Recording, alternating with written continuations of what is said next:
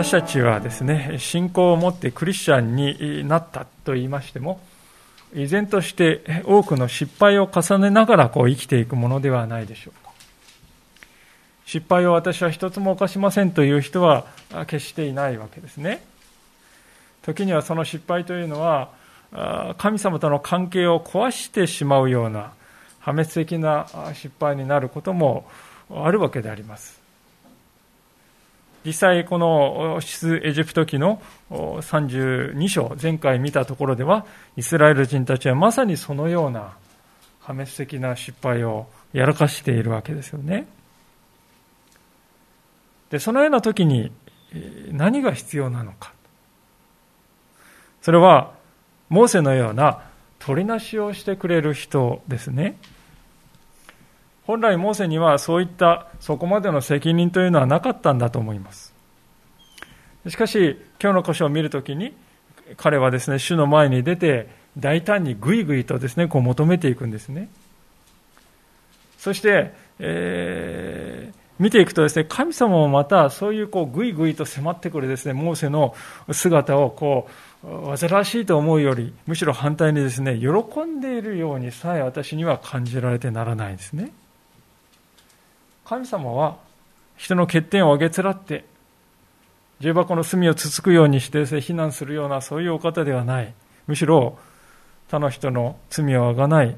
そのために取りなしをする人を神様は求めておられるのだということが今日の箇所を見るとよく見えてくるように思います。そしてそれは必然的にイエス・キリストというお方へと私たちは心を向けていくのであります。今日の箇所をご一緒にこれから見ていきますけれども、その時私たちは自分がですね、イスラエルの民の立場であったならばどう感じるだろうか。まあそんな視点で読んでいくということが大切かなと思います。ご一緒に今日もそのようなものに対して注がれる主の憐れみとまた恵み、そのことを教えられていきたいと思っております。さて、前回はですね、32章の有名な金の子牛事件の箇所を開きました。イスラエルの民をですね、奴隷として酷使していたあのエジプトのファラオの元から神様によって解放された民は、エジプトをですね、脱出してきたわけであります。このエジプトを脱出し、赤い線をですね、ところを通って、シナイ半島を通って、今、シナイ半、シナイ山というところに数ヶ月後にですね、いるわけであります。でこのシナイ山でですね、神様はモーセに実戒を与えて、正しい礼拝はこうだよということを教えてくださるわけですね。でところが民の方はですね、モーセがなかなかこうシナイ山に登ったまま降りてこないので、不安に駆られて、待ちきれなくなって、金の格子を作った。そしてそれを自らの神であると拝む、まあ、そういう暴挙に出てしまうんですね。神様からですね、本当にこう与えられた実会を持って降りてきたモーセがですね、えー、目の当たりにしたのは、その子牛の前で飲めや歌えの大騒ぎをし、そればかりか、性的なですね、乱れた行為にですね、ふけっている民の姿でありました。まあ、それはその周辺のですね、カナンの国々では当たり前のことでありましたけれども、イスラエルの民がですね、まさにそのような同じようなものとして乱れていたわけであります。でモーセのですね、必死の取りなしによって民はですね、滅ぼされるということはかろうじて免れましたけれども、代償はあまりにも高くついた。やがて民は自分たちがしでかしたことのですね、重さということを認識して、一体自分たちはどうなってしまうのかと恐れる。そのような状態になりましたね。でそういう恐れ、おののいている民を前にですね、神様はモーセにまず次のように命じられたところから、今日の箇所は始まっております。1節から4節を見しますが、主はモーセに言われた。あなたもあなたがエジプトの地から連れ上った民もここから登っていって私がアブラハム、イサク、ヤコブに誓ってこれをあなたの子孫に与えるといった地に行け。私はあなた方の前に一人の使いを使わし、カナン人、アモリ人、ヒッタイト人、ペリジ人、ヒビ人、エブス人を追い払い、父と蜜の流れる地にあなた方を行かせる。しかし、私はあなた方のただ中にあっては登らない。あなた方はうなじを固くするためなので、私が途中であなた方を立ち滅ぼしてしまわないようにするためだ。民はこの悪い知らせを聞いて嘆き悲しみ、一人も飾り物を身につける者はいなかった。まあ、一団がですね、このシナイ山の麓にいたのはですね、えー、大体10ヶ月ぐらいにもなるとこう言われておりますね。神様は、この子牛、金の子牛事件の衝撃後もですね、まだ冷めやらぬ中、モーセに対して、この地を離れて、登っていきなさいとこう言いますね。で登っていくというのはですね、直接的にはこの目的地のカナンの地っていうのは標高が高いもんですからね。そこにこう物理的にこう登っていくという意味も、意味がですね、直接的にあるわけでありますが、しかし、同時にこれにはですね、霊的な意味もあるわけですよね。今はこの霊的にどん底であると。そこを抜け出して新しい歩みに向かって行きなさいという、そういうですね、霊的にこう登っていきなさいという、そういう象徴的な意味もですね、含まれているように思いますね。神様は、ですからあたかもですね、民にこう言っておられる。皆さんあなた方は途方もない罪を犯した。私から離れて、何の命もない金属を神として、そして自分自身の尊厳を損なった。さらに私の名を恥ずかしめた。まさに今あなた方は見てごらんなさい。どん底でしょう。しかし私はあなた方に対して与えた誓いを忘れることはない。私はあなた方を導く。だから立ち上がりなさい。そしてどん底から足を出して一歩、また一歩と私を求めて歩みを始めていきなさい。神様はそのようにイスラエルの民を招いてくださっているということですね。特に印象的なのは一節でですね、神様が自分自身ですね、カナンの地を与えるという誓いを私は立てたと。自分からですね、誓いのことをですね、言及しておられる。で、その誓いというのはイスラエルの父祖であるアブラハムたちに与えられたものですから、このモーセの時代からすると大体400年もですね、前に与えられたものですね。それだけの時が経ても、神様の誓いというものは色あせたり変わることがないということですね。聖書の中に次のように書かれている通りであります。ローマ人の手紙の11章の29節というところにこのような言葉がありますね。ローマ人の手紙の11章の29節です。神の賜物と証明は取り消されることがないからです。神の賜物と証明は取り消されることがない。皆さん、神というのは偽るということがないお方ですよね。偽りがあったらそれは神と呼べない。偽ることのないお方が神である。そのお方が立てた誓い、それは人間がですね、軽々しくするようなこの誓いとは全く異なる重さというものがある。ですから、私たちの信仰生活の土台はですね、私たち自身のこの熱心な生き方にあるんではないということです。もし私たちのね、熱心さや真面目さっていうのに信仰がね、かかってんだったら、イスラエルとは見てください。もう絶望的じゃないですか。ここまでやらかしてしまって。しかし、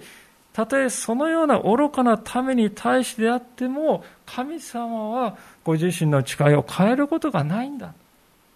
ある意味で神様はね、誓うことによって自分を縛り付けてるんですよ。自分の自由をですね、神様は自分から放棄してるんです。誓うということはね。何ということをしてくださるのか。偽ることのない神が誓いを立てるということはね、それだけの重さがあるということであります。ですから皆さん、私たちの信仰の土台はね、そこにあるんですよ。約束したことに対して神は永遠に真実であり続ける。そこに私の信仰の土台があるんだと。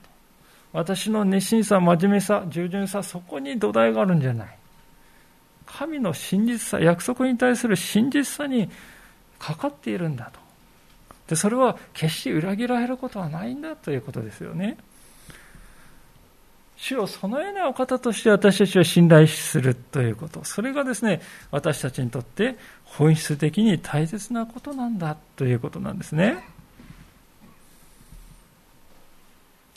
神様はまた2節を見ますと、一人の使いをイスラエルの民の前に使うし、妨げを取り除くと、こう言われます。これはまあ、おそらく見つかい、何らかの見つかいであろうとこう言われるんですけれども、まあ、ここまで言ってくださるとね、ああれだけ罪を犯したイスラエルの民を神様はまた受け入れてくださったのかなとこう一見すると思うわけですが、しかし、よく見るとそうではないわけですね。3節を見ると、真ん中ほどにですね、しかし、私はあなた方のただ中にあっては登らない明言されてます。イスラエル人にとってこれはショックだったと思いますね。4節を見るとですね、本当にイスラエル人たちはですね、その衝撃で嘆き悲しんだと、こう書いてあるわけであります。実際思い出してみるとですね、あの世界最強と言われた強力なですね、エジプト軍の追撃からですね、逃れることができたのは、神様がイスラエルの真ん中にいて、守ってくださってきたからであります。ところが、これからはそのような守りが期待できないということになる。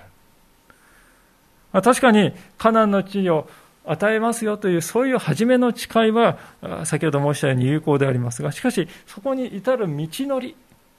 は困難になる。その困難さというものは上がってしまうということなんですよね。特にイスラエル民はですね、えー、屈強な男性だけでね、戦闘部隊じゃないですよね。女性たち、あるいは子供たちも多くいる。ですから歩みは非常に遅いわけです。そして、ついこの間エジプトから出てきたばっかりですから武器もほとんどなく。まあ言ってみれば右往の右往の衆です。でそういう彼らがですね、当時この盗賊や敵対する国々のですね、え、がそこら中にいるような真っ只中を歩んで進んでいかなくてはならない。そういう自分たちの現実というものをですね、彼らはすっかり忘れていたということです。自分の安全が何によって誰によって保障されているのかということを彼らはね全く忘れていたということなんです。すべては神様の守りにかかっているんだよなとそう思っていればですねあの拳をですね作るようなことはありえなかったはずでありますがしかし彼らは自分の安全がどこにかかっているのかという一番肝心なところをですねすっかり忘れていたのでありますしかし考えてみるとどうでしょうか？私たちも時にこのイスラエルの民と同じようにして自分で自分のですね歩む道をですね険しくしてしまうということがあるいはあるのではないでしょうか？共にいてくださる主をないがしろにし今まで自分がどんなにか守られてきたかということをコロッと忘れてしまうんですね。そしていつの間にかここれが神であってほしい神様はこういうお方であってほしいという自分の心の願望をですね、偶像として映し出して、そしてそれにすがってしまうということです。その結果ですね、忍耐を持ち、地道に主を信頼していくなら得られたであろう豊かな祝福を自分から無にしてしまうんですね。そして後から嘆く。なぜこんなことになっちゃったんだろう。何が原因なのかと。それはですね、目先のことにばかり心がとらわれて、神様の大きな絵というものを見ようとしないということにあるんではないでしょうか。大きな絵を見ない。私たちは聖書を開いていくと、実はですね、本当にそういう例が至るところにあるんではないかと思うんですね。一番有名なのはあのエサウですよ、皆さん。ご承知のように、エサウという人はですね、腹ペコで漁をして野原から帰ってきたときに、もうとにもかくにも腹を満たしたい。その空腹を満たすためだけに、自分の長子としての権利をヤコブに売り渡してしまったと書いてありますね。一瞬の判断ではなかったかと思います。でもその時のエサウにはですね、人生を全体として見る。私の人生全体に神様がどのように働いてくださるか。そのご計画というものがどんなにか素晴らしいものであるかというね、それを見ようじゃないか。そういう視点というのがですね、全く欠けていたということですね。というよりも彼はですね、そんなものには価値を何も感じないと。その時はそう思っていたんですね。金の格子を作ったイスラエルの民も同じではないかと思うんです。彼らは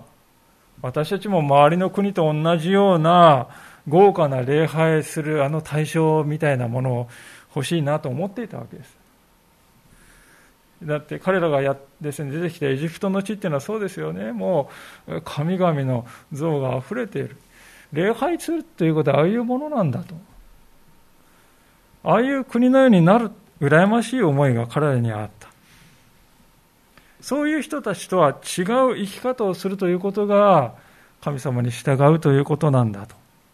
それが大切なこととは思えなかった。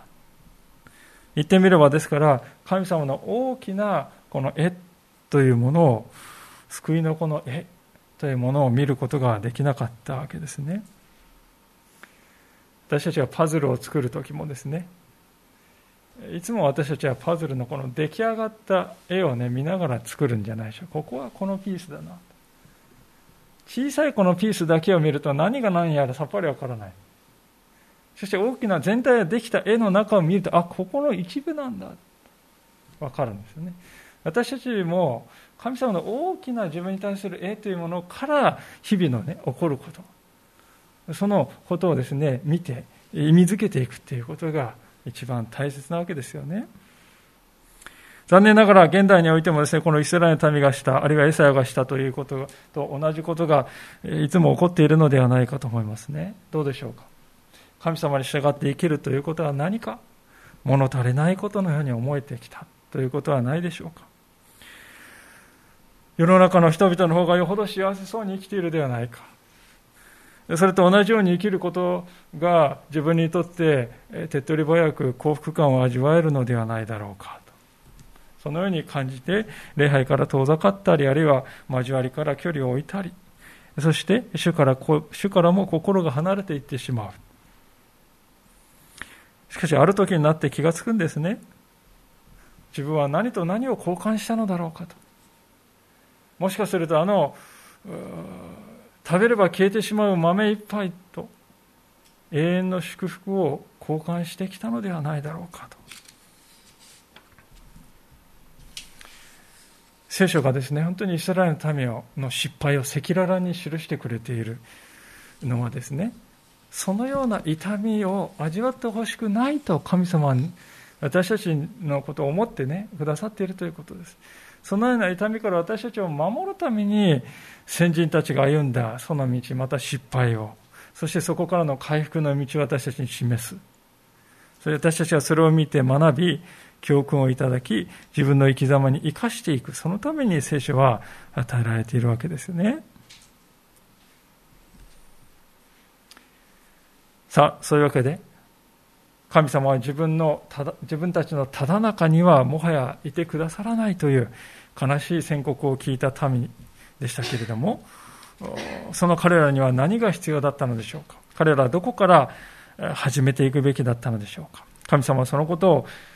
教えてくださるのでありますが5節から6節にこのように書かれています。主はモーセに次のように命じておられた。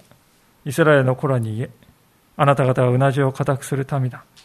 ひとときでもあなた方のただ中にあって登っていこうものなら、私はあなた方を立ち滅ぼしてしまうだろう。今、飾り物を身から取り外しなさい。そうすればあなた方のために何をするべきかを考えよ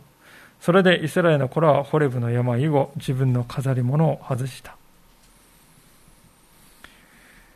まあ、一見するとただ外見を少しいじった変えただけにも思えるかもしれませんけれども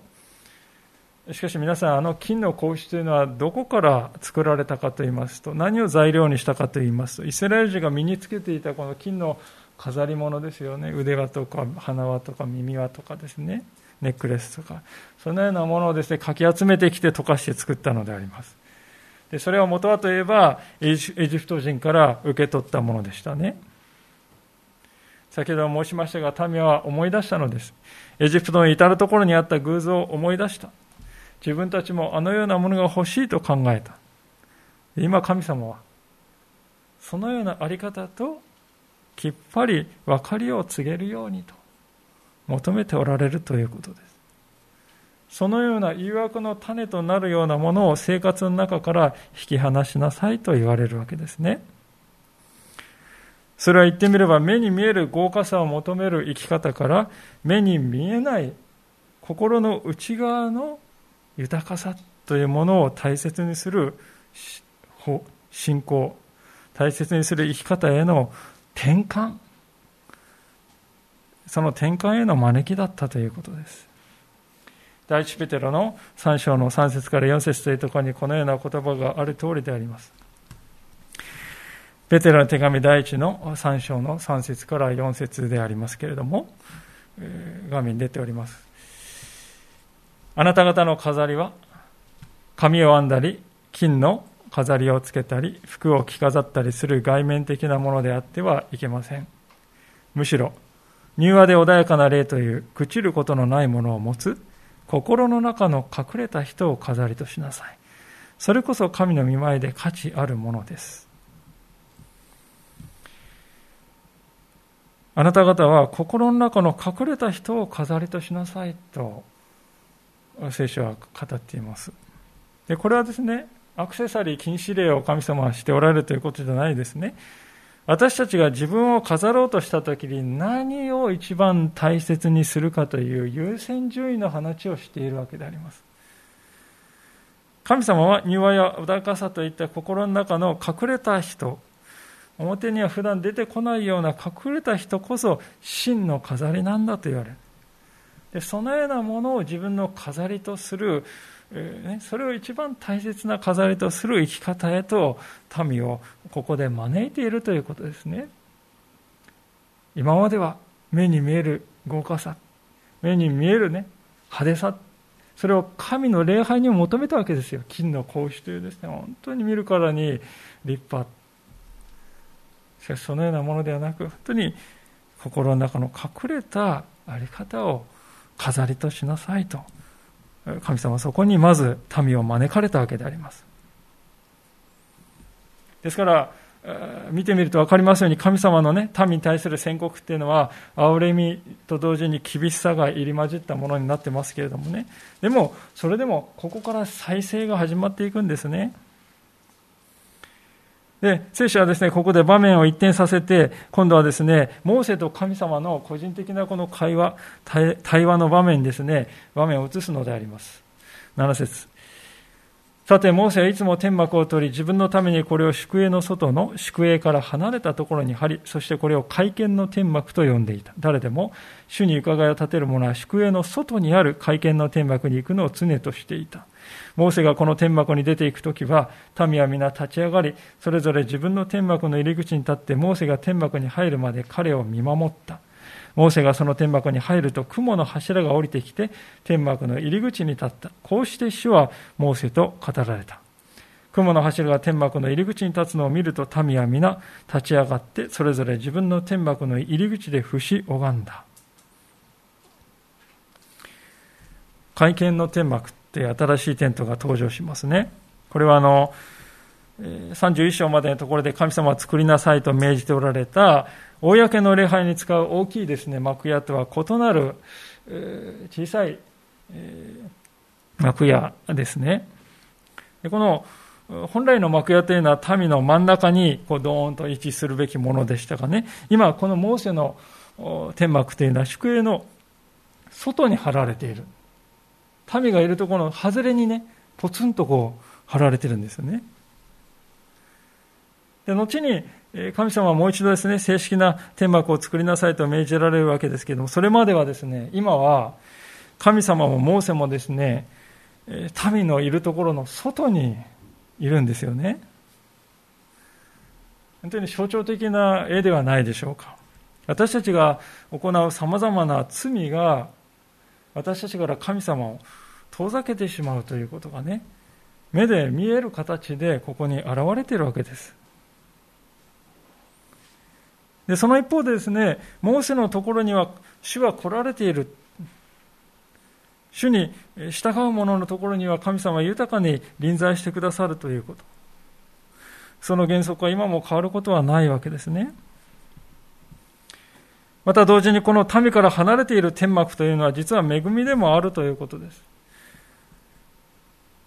罪に汚れている民はそのままではですね、滅ぼされかねないような、本当に状態にありましたね。神様ご自身に言っておられます。ひとときでもあなた方のただ中にあって残っていこうものなら私はあなた方は立ち滅ぼしてしまうだろうと。ですから神様の方から距離を保ってくださる。で神様はまたイスラエルの一員であるモーセには現れてくださる。雲の柱っていうのはその象徴であります。でこの雲の柱といっても水蒸気のような雲ではなくてですね、神様の栄光の現れが雲のように見えたということです。でその雲の柱をですね、宿営の外にあるとはいえ、そんなですね、離れているところではない。そこに雲の柱が降りているのを見てですね、民は絶望しないで済んだんですよ。もしかするとあのモーセが取りなしてくれて、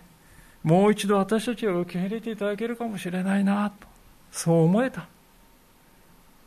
そういう期待感がですね、実節を見ると分かるように民をですね、本当に自然と不死をがむ。謙虚にさせるわけですね。ここにはですね、自分の犯してしまった罪と向き合って、神様の憐れみを請うですね、えー、真摯な信仰というものが見られるわけです。あれほどの罪を犯してしまった民でしたけれども、再び神様に今立ち返ろうとしている。で民はですね、今度は自分のですね、領域というものをちゃんと守ってますよね。ああ、この件については自分たちはもう何もできないな。すべてはモーセに任せて、お任せして、モーセにかかっていて、自分たちには何もできることはないなということを理解しておりました。ですからただ、民はですね、ただ黙して、自分の天幕の入り口でひざまずいて時を待つだけだったわけですね。金の格子を作った時民はですねモーセをですねなかなか降りてこれない。来ない。あの男がどうなったか分かんないと言いましたね。あの男が軽んじた。しかし雲の柱がですねモーセの天幕に降りてくるのを見た民はああモーセこそ神様に召された指導者なんだということをはっきりと認識したそしてモーセに対する信頼を取り戻したそれに服するというですね、本当に謙遜なところに帰ってきたわけであります。私たちの信仰生活の中にもこのように、死の前にひれ伏して、ただ時を待つ。ただ神の時を待つ。それだけでいいんだと。そういう時があるんだということです。あちこち動き回る。それが必ずしも助けにはならない。むしろ沈黙するということこそが正しい行いであるとそういう時が私たちの信仰生活には確かにあるんだということです現代という時代は常に動きなさいと動き回ってなさいと私たちに命じてくるような時代ではないでしょうか。それぞれ私たちは心身の限界に近くになるまで働き家に帰ってきてもしかしテレビやインターネットやその他のものからですね膨大な情報が流れ込んでくる。その結果私たちは心はいつもいつも動き続けている。心が沈黙するという時がないでも人生において本当に大切なことというのは自分は神様の前でどういうものなんだろうかなと自分自身に問いかけるということのはずですよね。なぜなら結局はそれだけが私たちの行く末を決めることになるからです。この世のどんなものも私たちはやがて置いていかなければならない。後に残していかなくてはならない。でも私たちは唯一持っていくことができるものがある。財産がある。それは主に対する信仰であります。ですから、ここで民がしているように何もしないでただ主の前に静まり、神の臨在をただ仰ぎ見てそこにその前に伏すということ、それには価値があるんだということです。そしてそれは人が自分自身のうちにある罪というものを自覚するときに初めて可能になってくるんですね。イスラエルの民はまさに今それをしているのだということであります。では、民がそのようにして固唾を飲んで見守っていたわけでありますけれども、会見の天幕の今度は中ではどんなやり取りが繰り広げられていたのでしょうか。12節から16節のところでありますけれども、さて、モーセは主に言った、ご覧ください。あなたは私にこの民を連れ上ると言われます。しかし、誰を私と一緒に使わすかを知らせてくださいません。しかも、あなたご自身が、私はあなたを名指して選び出して、あなたは特に私の心にかなっていると言われました。今、もしも私が御心にかなっているのでしたら、どうかあなたの道を教えてください。そうすれば、私があなたを知ることができ、御心にかなうようになれます。この国民があなたの民であることを心に留めてください。主は言われた。私の臨在が共に行き、あなたを休ませる。モーセは言った。もしあなたのご臨在が共に行かないのなら、私たちをここから導き登らないでください。私とあなたの民は御心にかなっていることは一体何によって知られるのでしょう。それはあなたが私たちと一緒に生き、私とあなたの民が地上のすべての民と異なり、特別に扱われることによるのではないでしょうか？皆さん、このやりとりを聞いてね、このモーセの言葉を聞いてどういうふうにお感じになるでしょう？私はこれはですねもうあたかも追求と言っていいようなね鋭い言葉だなと思いました。モーセの主に対する信仰がですねこのように彼をですね大胆にさせているんであります。まず12節でモーセが言います。そもそも神様民を連れて行けと命じたのは神様あなたではありませんか？あなたが始めたことですよね？と言います。それなら、助け手が与えられるということは当然でしょうに、いまだに神様あなたは与えてくださってませんね、とこう言うんですね。続く13節では、モーセは神様に向かって、あなたが私を選んだのですから、当然進んべき道も、え教えてくださいますよね、とこう願う。選ぶだけ選んで、あとは丸投げ。それは通らないですよ、神様。とちゃんと教えてくださらないと困るんですというわけです。そもそも神様、あなたがこの民をお選びになったんですよね。あなたが選んだ民ですよね。そのことを忘れちゃいかんですよ。と神様にね、言うわけです。念を押すんですね。それを聞いた神様は14節はっきりと、私の臨在、これは顔というね、私の顔が共に生き、あなたを休ませると約束してください。民とは共に行かない、その真ん中には行かないと言われた神様ですが、モーセとは共に行ってくださり、そしてモーセが休めるように私が支えるからと神様は言うんですね。で、それを聞いたモーセはですね、分かりましたって言って満足したかというとそうじゃないんですよね。えー、驚くべきことにですね、15節を見るとですね、いやいや、それはね、当然じゃないですかとでも言いたいようなですね。それがないならそもそもね、神様は民を動かさないでくださいよと言うんですよね。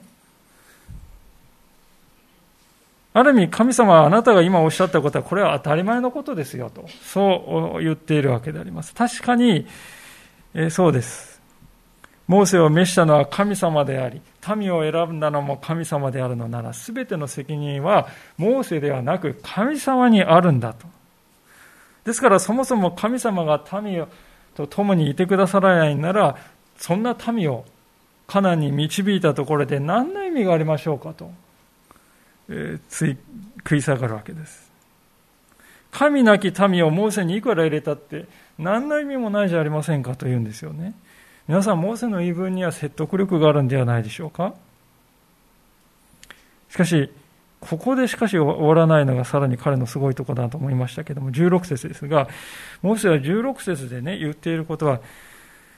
私を受け入れてくださっている、それは分かりましたよ。でも、あなたがこの民も受け入れてくださっているっていうね、そういう証拠が欲しいんですよ、私は。証拠。目に見える証拠が。で、それはどういう形で私たち分かるかっていうとね、あなたがこの私たちや民を特別扱いしてくださるということでしか分かりませんって言うんですよ。なんと凄まじい要求をするのかと。あの金の格子を作ったあの民ですよ。その下の根も乾かないような、そんな、えー、すぐ後ですよ。その民のために、あなたが共にいてくださる証拠をください。しかも特別扱いしてくださいと要求するんですね。厚かましいという次元すら超えたですね、もう何ていうかこう無礼とさえ言えるような神様に対する求めではないかと私は思ってしまう。しかし、それに対する神様の答えは、そう私たちの想像を超えた驚くべきものです。なんと、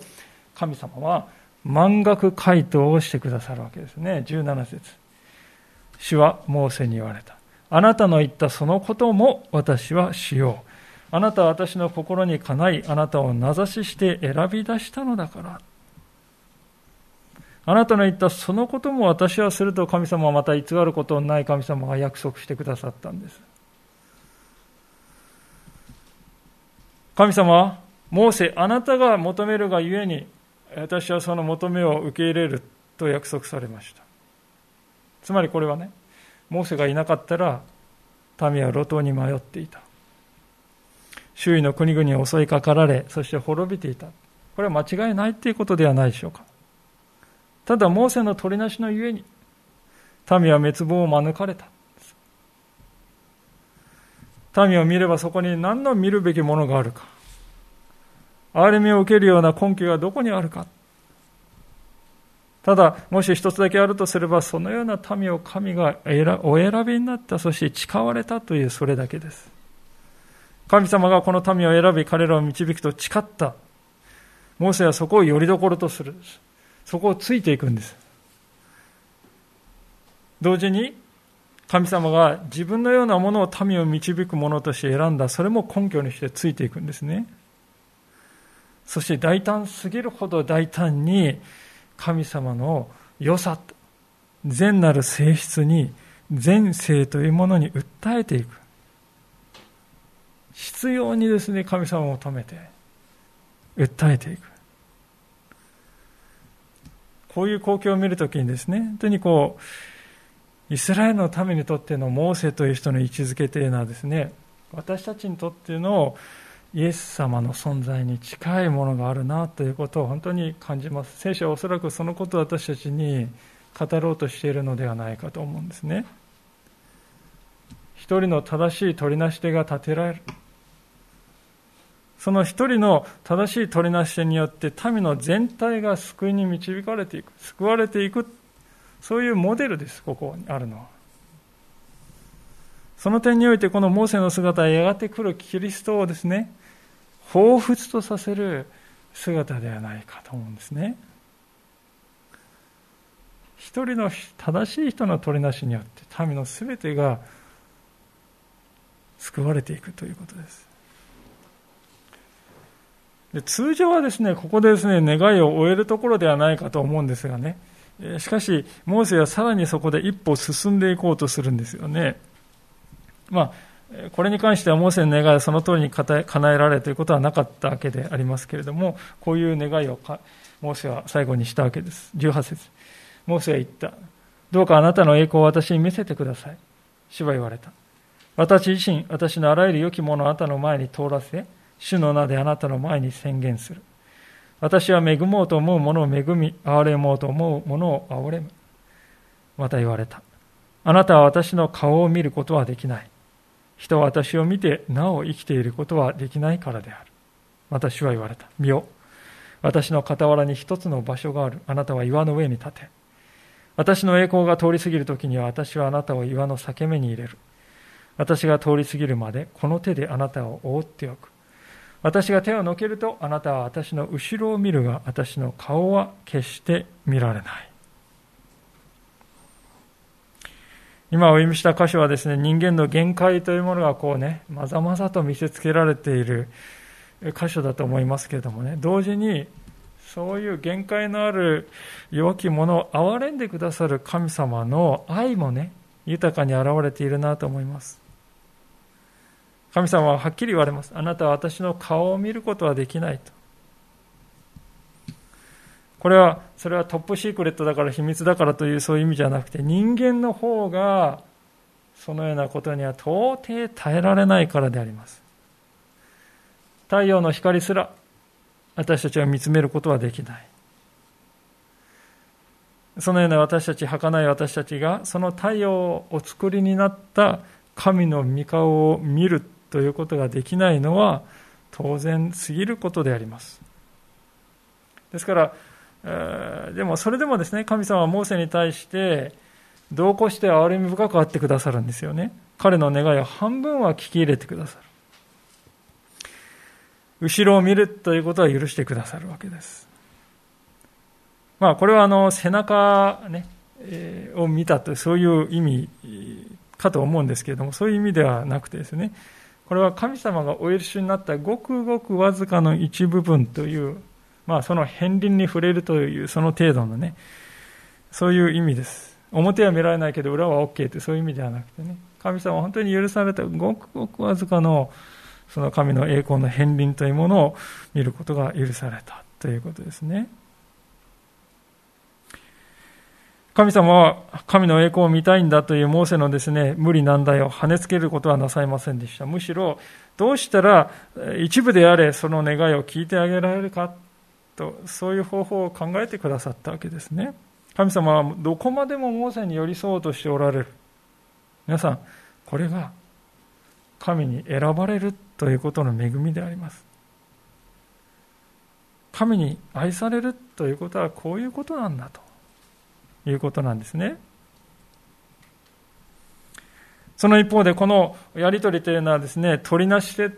としてのモーセには、それでも限界というものがはっきりあるのだということも私たちに示してくれております。彼は神を見るということは結局できない。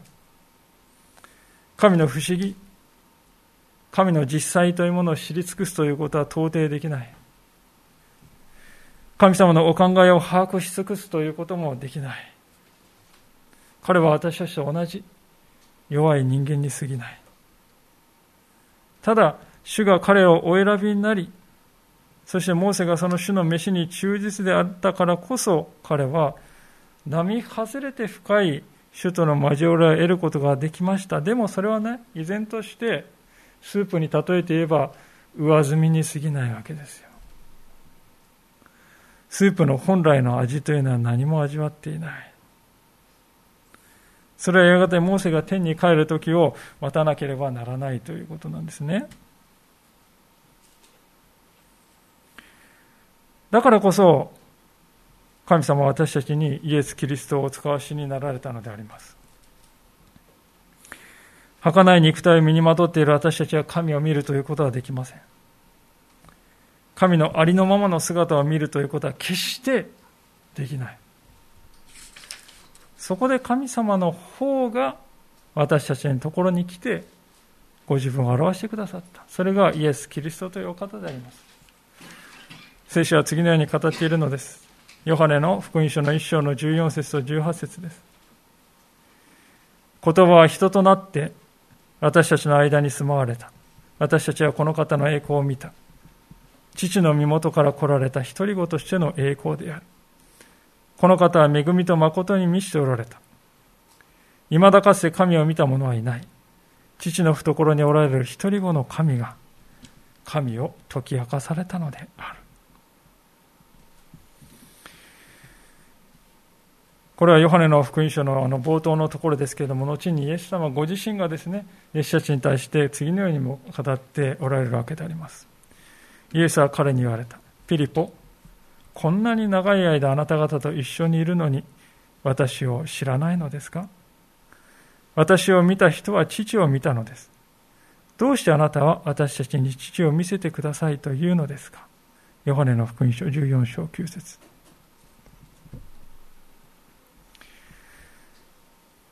そうなんですね。モーセが夢にまで望んでも得られなかったんですね。神を見たいと思いながら彼の得られなかった。しかし私たちはキリストにおいてすでにそれを得ているということです。これがどれほど計り知れない恵みであるか理解できるでしょうか。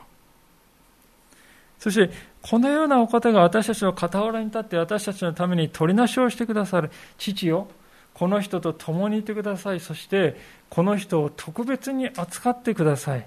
この人を愛してくださいと、私たちのためにキリストは語ってくださるんです。そしてキリストは私たちの罪をあがなうためにご自分の命を差し出して私たちを救ってくださった。それによって、モーセも成し得なかった完全な罪の許しが私たちに与えられたのであります。今や私たちの罪のすべてはキリストにあって許していただけるようになったということです。ということは今度は私たち自身がモーセのような取りなし手としてこの世界の中で用いられる可能性があるということではないでしょうか。実際主が私たちに期待しておられるのはそのようなことではないでしょうか。主は私たちを選んでくださいました。それは何のためでしょう？自分が救われればいい。もちろんそれはあるでしょう。でももし、どうでしょうかモーセがですね、自分が助かればいいと思ってね、そのことだけを考えているような人だったらですね、イスラエルの民は滅びてしまったに違いありません。モーセは自分だけは助かればいいと考えて、兄弟や姉妹のことに無関心であるようなものではなく、むしろその反対でありました。自分のことよりも、ことよりも民のことを優先して考えたということです。それが今日の箇所にあるような大胆な取りなしを生んだということです。神様は私たちにも同じように生きることを期待しておられるのではないでしょうか。失われゆく魂に対する情熱、これが主の望みなのであります。そのためにイエス・キリストはこの世に来てくださったのです。今日からアドベントが始まりました。私たちのところに来てくださった神の御子であり、神であるイエス・キリストを心から慕い求めて歩んでいきたいと思います。共にお祈りをしたいと思います。